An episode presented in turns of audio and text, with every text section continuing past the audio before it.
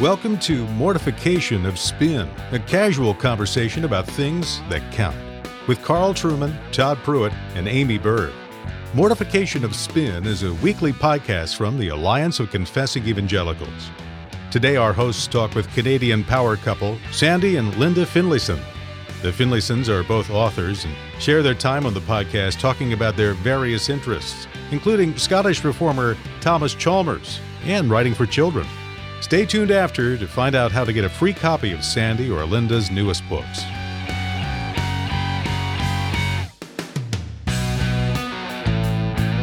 Well, we're broadcasting on location again today. The location's actually secret because the people involved uh, do not want their uh, location revealed to the general public. But all I would say is we're standing outside a major Trekkie convention. Uh, the annual gathering of the those who who you know, big fans of of William Shatner, the the great Canadian cultural icon, mm. and we're privileged today to be interviewing two other Canadian cultural icons. Uh, this is a man who's been known to Reformation 21 readers over the years simply as the shadowy figure, known only as the librarian. Well, today we're going to out him on air. His identity is actually Sandy Finlayson. He's the professor of theological bibliography and the librarian at Westminster Theological Seminary. And he's married to the present Mrs. Finlayson, uh, who is a children's author. Sandy himself has written uh, a couple of books on 19th century Scottish divines. Uh, Linda is well known for writing books that provide uh, short biographical essays on uh, famous Christians throughout the whole of church history, uh, aimed particularly for children to educate them in the history of the faith in the post apostolic era. So it's great to have the Finlaysons uh, on board today. I want to start off by asking Sandy Sandy, you're a, you're a Canadian and a librarian. Most people would regard one of those things as almost too much to bear, but, but you're both. How how is it that you manage to maintain a relatively cheery disposition despite the obvious disadvantages that, that, that, you've been born with? Well, life sometimes does throw on difficult curves. That's certainly the case. Um, I would say, however, that um, being a Canadian is not all that bad. Um, there are uh, many things in Canada that one can be proud of. I know that uh, you folks here around this table are fans of popular culture and music, and yes. so Canada has produced people like Oscar Peterson, Justin who, Bieber, who uh, Bruce Cockburn, Neil Young, uh, Glenn Gould, one of the greatest Bach expo- uh, exponents in the 20th century. Uh, so, I mean, there are some things that Canada could have uh, done better and not inflicted on the world, but this is true of many countries. I mean, Canada doesn't have on its conscience the uh, Sex Pistols or that the, is true. or the Very Spice true. Girls. or, uh, or or bo- or Boy George. so, so he emigrated to the United States. so I, I just I think it's important that we keep in perspective that uh, perhaps uh, Canada hasn't done as much damage as maybe even some other countries. There's a there you know that's not a bad point, and and honestly, any country that has given us William Shatner, I'm a fan of that country. So well, hockey is actually a greater export than William Shatner. hockey is a real sport, other than you know the, this baseball thing that oh, stop that, that Americans have going stop on. Stop it. Uh, well, well, I mean, I'm just saying that that, that hockey is an actual real sport. Well, and, I think, and, and, and you know, I think it and, puts and, on and baseball where they're having this World Series featuring two teams from the United States. It's just exhibiting a little bit of hubris. I would have. Well, thought. I would say this. I think that hockey perfectly embodies the violence of the Canadian people.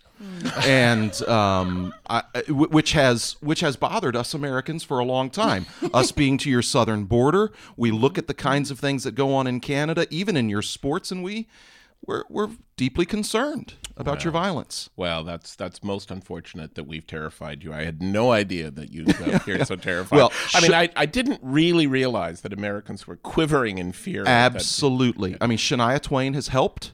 Oh, well, I'm so But- glad that that's, Soften that, the image. that, has been good. yes, Yeah, yes. That, that softened the image a little. Absolutely. That's- I have that's to say, yeah, Steppenwolf. Got to give the Canadians. Oh, Steppenwolf. Okay. Uh, You're not giving us credit for Oscar Peterson. S- Steppenwolf, Rush, and Oscar Peterson. I will- I'll- Okay, I'll, grant you those I will three. give you credit for Rush. Yeah. I Okay. absolutely will for that. It doesn't make up for your violent nature, but uh, but I appreciate it And nonetheless. the William Shatner theodicy question perplexes theologians to this day, Hmm. but uh, we'll we'll leave it there. So- I think that's above my pay grade to answer. I'm just a librarian. So there are some things that I don't have to answer. All right. Well, you're actually here because you wrote a book, and um, in reading the introduction, well, I'll let you introduce the title. But you know, sometimes you can really learn a lot about a person from the introduction and acknowledgments. And I learned that you wrote a whole book because you disagreed with a tour guide. That's correct. Um, Linda and I um, visited Scotland a number of years ago, and the first thing that we did when we arrived in Edinburgh was to take one of the historic uh, bus tours that they have in the heart of the city. And um, we went through a number of the historical places, and uh, we passed St. Giles Cathedral and uh, Knox, John Knox's house, which is across the street from St. Giles Cathedral. And um, the tour guide opined that uh, John Knox was responsible for uh, the subjugation of women throughout the ages in Scotland. And I thought this was a curious thing to um, highlight in his career, um, as well as religious intolerance. Uh, he was also accused of that. So I just sort of sat there. I was partly jet lagged, so I didn't respond quick as quickly as I might have. Um, but the the the um, the the, the bus tour continued, and um, a few minutes later, we passed a uh, statue of Thomas Chalmers, who was one of the leaders in the evangelical movement in the Church of Scotland in the 19th century, and subsequently was the first moderator of the Free Church of Scotland. Um, I'd grown up in the Free Church, and so I knew a little bit about Chalmers. So, being slightly mischievous, I uh, said to her, "Well, who, who's who's who's on that? Who's the, who's depicted in that statue?" And she thought for a minute, and she said, "Well, some dead white guy." and I thought it really is stunning that in 150 years, the knowledge of someone who was really central to um, church history and Scottish identity had been completely lost. She had no idea who he was Some dead white guy. some dead white guy. So I decided if I ever had the opportunity that I'd try and write a um, biography of Chalmers that would help to explain him to 21st century readers and talk a little bit about um, who he was, what he had done, and why he still matters. And uh, obviously, you've written a book on this, so you could talk for quite a while. But briefly, why does he matter? I think he matters because he shows that you can be a church leader, have a real impact on your church, have a real impact on your society. Um, the church can be relevant. Uh, the church um, can have a, a major impact on the society simply through the preaching of the gospel. Um, he was someone who saw that the first, the primary job of the church was to preach the gospel. Out of that, he believed that the church could make a difference in the lives of individual people. Uh, he really wanted the church to reach into communities and help people with education, um, with their um, with their physical needs. He was um, very responsible for the revitalization of both the biblical office of elder and deacon in 19th century Scottish Presbyterianism. And he mobilized um, elders and deacons in his congregations to um, really reach out to the lives, get involved in people's lives, and help them. He was also passionately committed to education. Um, a lot of people in the 20th first century um, talk a lot about uh, Christian education, and he believed that education was something that the church should be actively involved in. Uh, establish schools that not only taught the Bible and theology, but also taught literature, mathematics.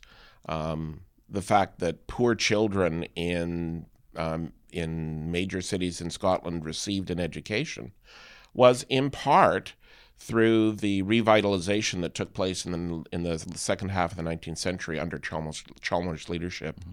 in both the Church of Scotland and in uh, later in the Free Church. So Carl Carl would hate this guy because he didn't mind his own business, right? Somewhat, yes.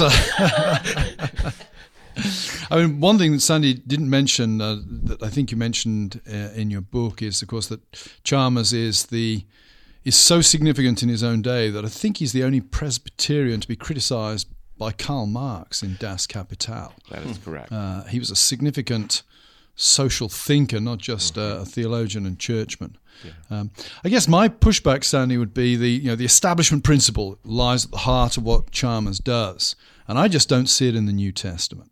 How would you respond to that? I yeah I I agree with the the phrase we we can change things by preaching the gospel, but it seems to me that Chalmers wants more than that. Chalmers was a more politically proactive person than I would be comfortable with in, in, in the church today. How would you respond to that? Well, Chalmers' understanding of the establishment principle is that he he believes that there ought to be a relationship between the church and the state. He does not think that the state should be neutral with respect to religion. He thinks that the state has a duty to support the Christian faith through providing finances for churches, for pastoral stipends, for uh, for Christian education. Um, he argues that because Christ is both King of the nations and king of the church that the radical separation that we now see between the church and the state is actually not found in Scripture. Um, to be sure, the largest evidence for that is found in the Old Testament, where there is a theocracy. And I think it's important to make a distinction between theocracy and the establishment principle, because theocracy essentially says that we will only tolerate one religion. That's not what the establishment principle is saying. The establishment principle says we should maintain Christianity, we should support the church. It doesn't say that the uh, state should be actively persecuting or um, disenfranchising people that we don't agree with. Mm-hmm. Um, one of the things that Chalmers got into trouble for in his time was he actually supported um, Catholic emancipation in the 19th century, um, where the British government decided to extend the franchise uh, to Roman Catholics and also to remove the barriers that they had previously experienced in being able to serve in government.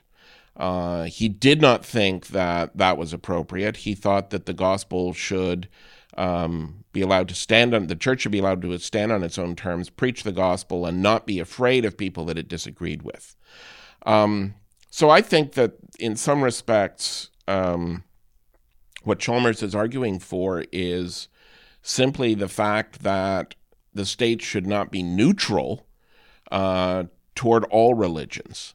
He would point to the larger catechism of the Westminster Confession of Faith that talks about the fact that um, we're required by the second commandment not to tolerate false religion. Mm-hmm. Um, and I think that's something that has certainly gotten lost in the 20th and the 21st centuries. And I think we're seeing the results of that now, where every religion is seen as being equally valuable. Right.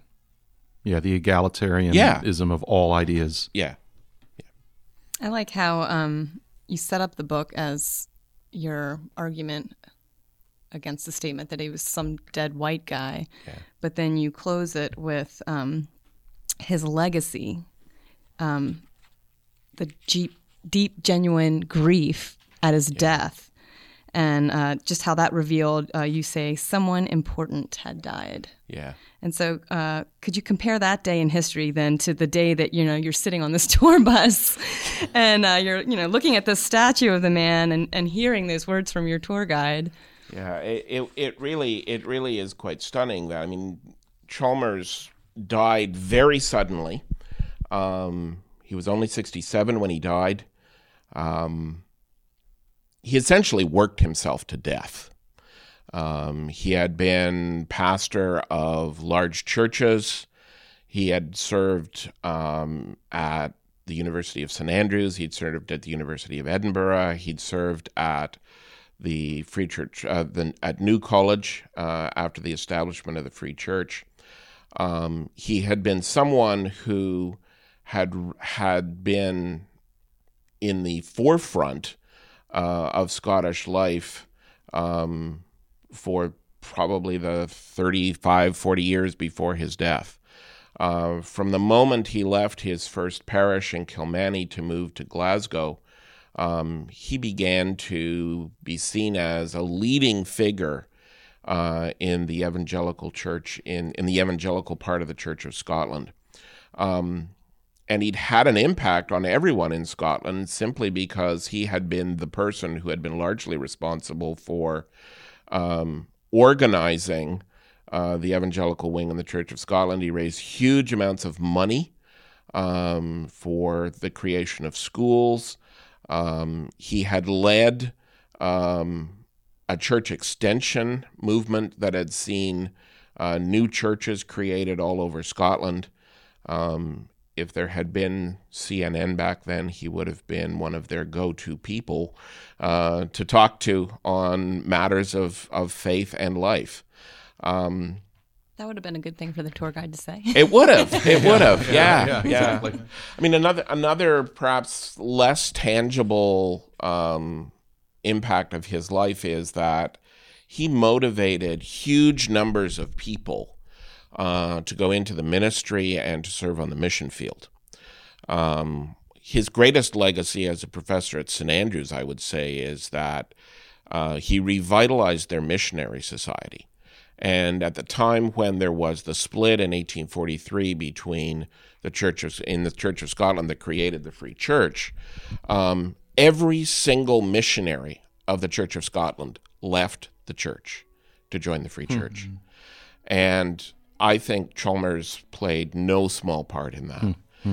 because he was passionately committed to the proclamation of the gospel, not only in Scotland, but around the world. In his very first parish, he um, went around preaching about the need for missionary and Bible societies.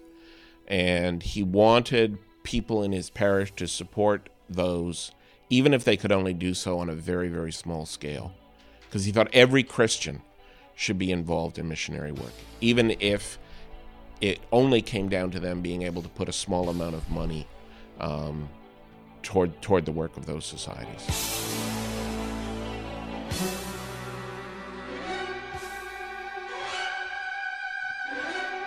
This just in.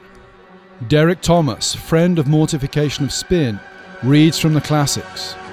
This week, The Trees by that great Canadian cultural icon, the band Rush.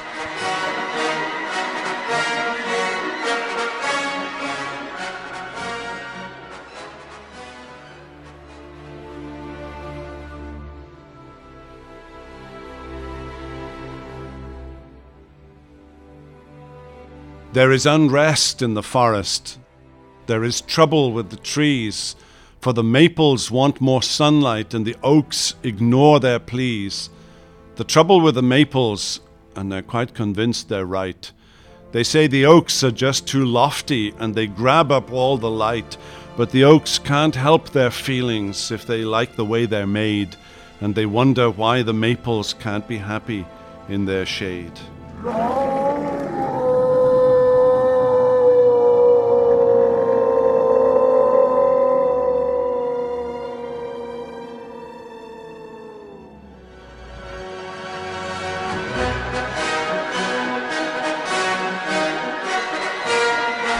And now we return to your regular scheduled programming.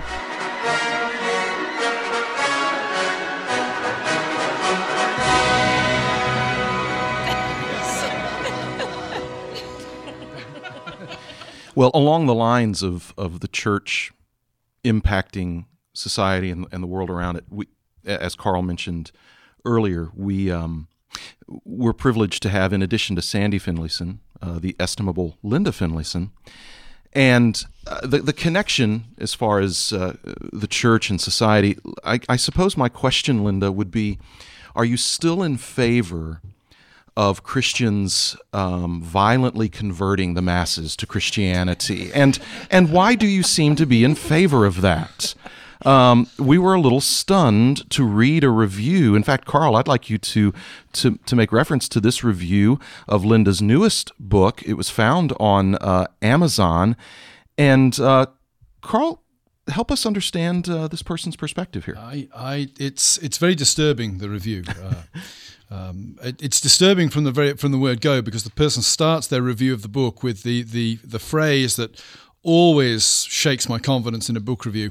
I haven't read the book. it's only the title and cover I hate.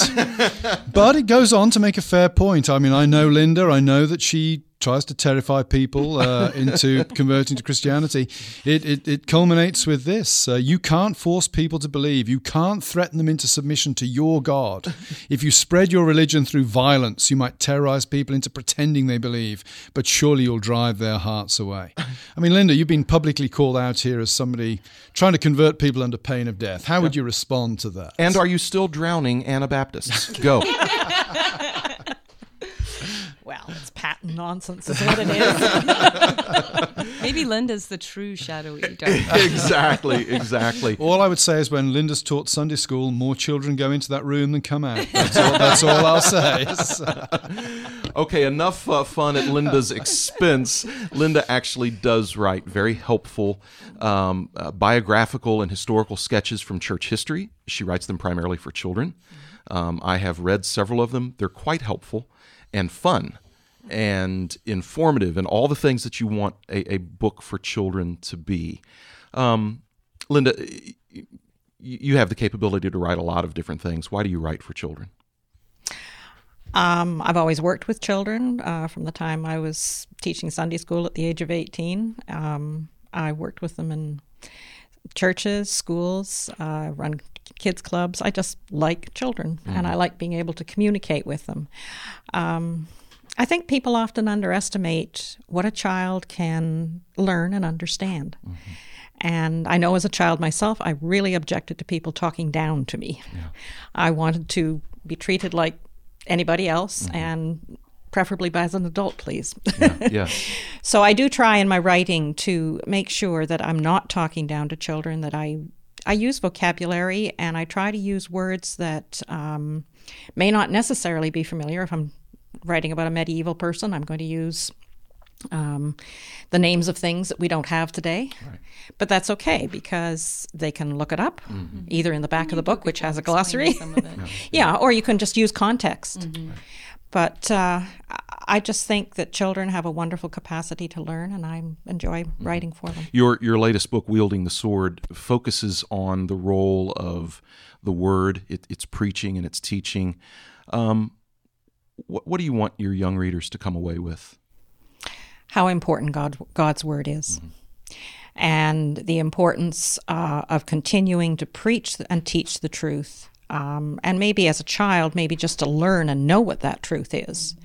And to understand what their preachers and teachers, the, the role that they have in their lives and what they've had in the past. And that what's happening in for them in their church right now has been happening since the beginning. It's it's there's a continuous uh, uh, building up of the church, and it's not something that's new. It's a yep. One of the interesting things, Linda, and you, you alluded to it there, you, you mentioned medieval, medieval figures. Uh, in your latest book, uh, Wielding the Sword, you address Antony of Padua. Um, even Gregory the Great, he's an earlier figure, but we'd, we'd sort of class him as medieval uh, in some ways. A lot of Protestant evangelical people, they might see the value of looking at Augustine, who you deal with, or even John Chrysostom. But then from the, you know, the the era of sort of 500 through to about 1517 when Luther burst onto the scene, most Protestants would shrug their shoulders and say, yeah, not a lot goes on there. There's not much point in knowing about it. But you've self consciously not done that. You've chosen medieval figures, and some of them, in the case of sort of Anthony of Padua, medieval figures who perhaps would be very far away from those that Protestants would, would think of as being allies. Why do you do that? I think it's important that we realize that the church did not stop with the early church and begin again with the Reformation. Mm-hmm. God has his people in every generation and in every place. They might not look exactly as they do as a 21st century Christian, uh, but sometimes that's an arrogant kind of view because it assumes that we've got it all right and they don't. Right.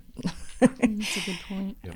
One thing I really um, enjoy about your books is um, talking to a lot of different women who just don't like to read.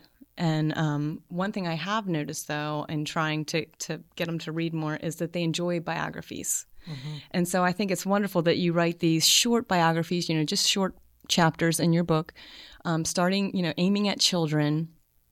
Um, what a great way to to um, motivate adult readers then as well. I mean, parents reading it to their children at night. That's what I do. I've been reading them to my son, and he's been enjoying them. So, uh, parents who have not read any church history are going to also learn from reading your books, and um, but then you're also developing these young readers that um, will have a much broader appreciation, maybe just for theology and church history as well. So I really I like how you have uh, put together the genre that you have, and then. Um, for me, when I'm reading these stories, sure, I've, I've learned about Augustine and, and, and people, not certainly not everyone that you've written about, but um, I'm getting a more personal side to the story and, and starting to think of some ways that I hadn't before. Like um, just with in reading about Augustine, sure, all the other times I've read about his concubine, and sure, he needed to to ditch that woman. But in your in your uh, telling of the story, you really reveal the the personal pain. You know, when you give your love to someone that you shouldn't, mm-hmm. and you know, it really made me stop and think about the personal elements and the consequences of sin um, at a deeper level. So I really appreciate the. Um, the personal touch that you put into the stories, and I think it doesn't just relate well with children, but with adults too. And biography is a great foil for teaching so many of those right. things. Indeed. Yeah. Yeah. yeah. yeah. People's lives are just full of things that uh, we right. can use to inspire. Right. Who, who have been your maybe top three favorite people that you've written about? If that's a fair question. Well, I wrote a biography uh, also on um, Mary of Orange, um, of William and Mary. Yeah. And I have to admit, when I uh, was had first come across her, I had not realized that she was a Christian and that she died very young. Uh, she was just in her early 30s. But I was very surprised as I did my research to discover that even at her uh, she was a, a shadowy figure, if I might say, because she was dominated. Yes. Was she a librarian? No, she was dominated by the kings in her life. To those shadowy figures. Um, she was dominated by the kings in her life, and she also had some tragedies that she had to deal with. And I was just struck with um, how how much God taught her on a personal level that I think is applicable for mm-hmm. any woman who is, would read that book. Yeah, yeah. And it's important to help introduce children, particularly in the comfortable West, it's important to introduce them to things like tragedy and death, whereas earlier generations had to deal with that regularly at very young ages. Oftentimes, we, we have a generation that has the luxury to not think much about tragedy, death, and loss. Um, oftentimes. And biography can become a way to help children begin to grapple with those things that very often they're shielded from in our culture. Mm-hmm. That's good. We do live in a culture, of course, where we're told that people read less and less. Do you have any advice on how you would encourage uh, encourage children to read? Exciting stories, and that's one of the reasons I think history is great. It's just full of exciting stories. Yeah and you can sort of lure people in if you can, can, get a good story. I mean, people certainly they may not read as much, but they look for the excitement in a movie or TV programs. Well, draws them to Facebook. Mm. well, yeah. find something exciting right. for their day. Do you have a favorite children's author yourself? Don't um, want to not necessarily make a commercial pitch for the opposition no, no. here, but uh, uh, well, someone who inspired me when I was younger is actually a Canadian author, uh, Jean Little, huh? who wrote a lot, uh, children's stories that um, dealt with um, children facing difficulties of various kinds. And that sort of encouraged me to think about presenting real life rather than nice little stories. Mm-hmm. Very good. Good. I think the other thing that is that parents have a huge role to play in getting kids to yes. read. I mean, Aimee mentioned reading to her son. I think that's absolutely critical. Um, both Linda and I, whenever we have an opportunity to give gifts to young people, we give them books. Yeah. Um, and I think it's part of the parental role to make sure that books are central in children's lives from day one. Mm-hmm. Um, that's that's how you do it. You do it by modeling it. Right. And Sandy, just uh, as we're, we're sort of moving towards a close here, but uh, is there anything that people should read by Chalmers, or is he one of these figures who now functions more as a, an inspiration and not a, a, a resource for, for Christians today? Uh, he was a prolific author. I think his um, collected writings amount to something like 25 volumes um, that were published, um, some of them through during his life, some some afterwards. Um, I think his sermons still connect with people, um, and um, you can find them, many of them online actually, mm. because they're long since out of copyright. so there are select selections of his sermons that I think would be important for people to look at.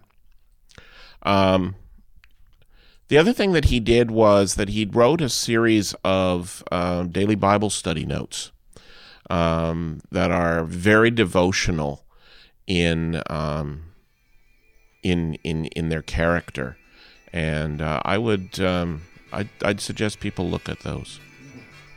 This has been a great conversation, guys, and I'm getting kind of itchy in this Trekkie costume, so I think I'm going to have to say goodbye to y'all. But um, just want to thank everyone for listening, and please visit our website at mortificationofspin.org, and we'll talk to you next time.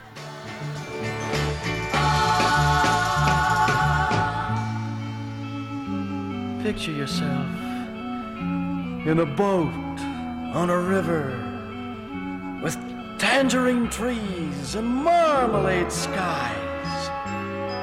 Somebody calls you you answer quite slowly. A girl with kaleidoscope eyes. Cellophane flowers of yellow and green towering over your head. Look the girl with the sun in her eyes. And she's gone! She's gone! She's gone! Thanks for listening to Mortification of Spin, a podcast of the Alliance of Confessing Evangelicals. The Alliance is a coalition of pastors, scholars, and churchmen who hold to the historical creeds and confessions of the Reformed faith and who proclaim biblical doctrine in order to foster a Reformed awakening in today's church. We have a few copies of Sandy Finlayson's book, Thomas Chalmers, and Linda Finlayson's book, Wielding the Sword, to give away. If you're interested in these books, visit our website, mortificationofspin.org, and enter your name for an opportunity to get a free copy. While you're there, be sure to check out the Mortification of Spin blog. We look forward to being with you next week as the gang talks with a local pastor about his ministry. Sometimes we have people who are quote unquote well known, famous on here, but we've also had guests, and, and hopefully, by God's grace, we'll continue to have guests that are not nationally known, and that's the way it it should be. We'll see you next week. And don't forget to stop by mortificationofspin.org.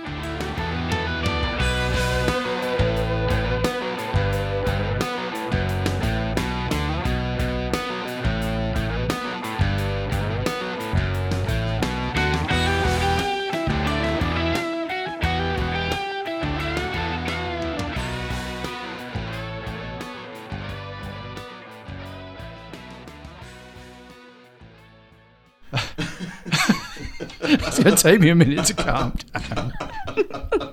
I can do my Barry White. Can't get enough of your love, baby. Oh, oh I don't dear. know, I don't know, I don't know why. I think that uh, Todd should definitely lead the hymns in church with that voice. Oh dear. This is how it typically goes. Everybody just will want join. I, I sort of, having listened to the finished product, I feel like there's likely a fair bit of hilarity. much work it goes into to, to, cen- Oh, to censor it. The editing that Aaron has to do. I mean, So, well, I'm I'm ready to go whenever. Uh, Okay. You ready? Let's do this.